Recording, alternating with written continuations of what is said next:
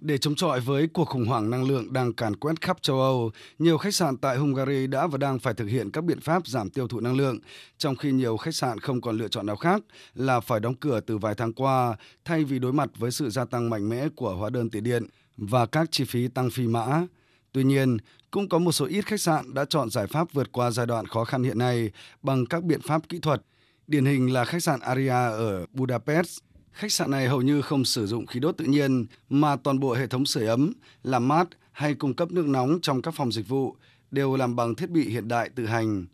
Khách sạn Aria cũng lắp đặt trần kính tự duy trì lớn bao phủ cả khu vực tiền sảnh của khách sạn và đóng vai trò như một nhà kính cho khách sạn. Ông Ferenc Max, Tổng Giám đốc khách sạn Aria chia sẻ.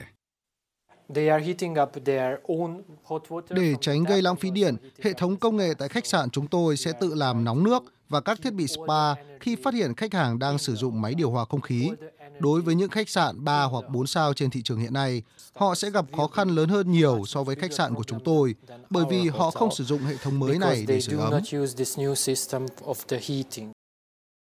Ngành công nghiệp dịch vụ khách sạn ở Hungary vốn đã bị ảnh hưởng nặng nề bởi đại dịch COVID-19 thì nay tiếp tục phải đối mặt với rất nhiều khó khăn do cuộc khủng hoảng năng lượng càn quét châu Âu. Ông Alan Gossip, giảng viên trường kinh doanh quốc tế Budapest đánh giá. Nhiều khách sạn đã buộc phải cho nhân viên nghỉ việc, thậm chí ngay cả đối với một số nhân viên chủ chốt của họ. Với những khó khăn như hiện nay, sẽ phải mất thêm thời gian để chờ đợi sự phục hồi của ngành công nghiệp này. Theo Hiệp hội Nhà hàng và Khách sạn của châu Âu, vấn đề tiêu thụ điện lớn nhất trong các khách sạn là dành cho hệ thống sưởi ấm và làm mát chiếm khoảng 53% lượng điện tiêu thụ của mỗi khách sạn. Các chuyên gia cho rằng việc đầu tư vào công nghệ xanh sẽ là chìa khóa cho sự tồn tại của ngành công nghiệp dịch vụ khách sạn trong bối cảnh giá cả tăng vọt hiện nay.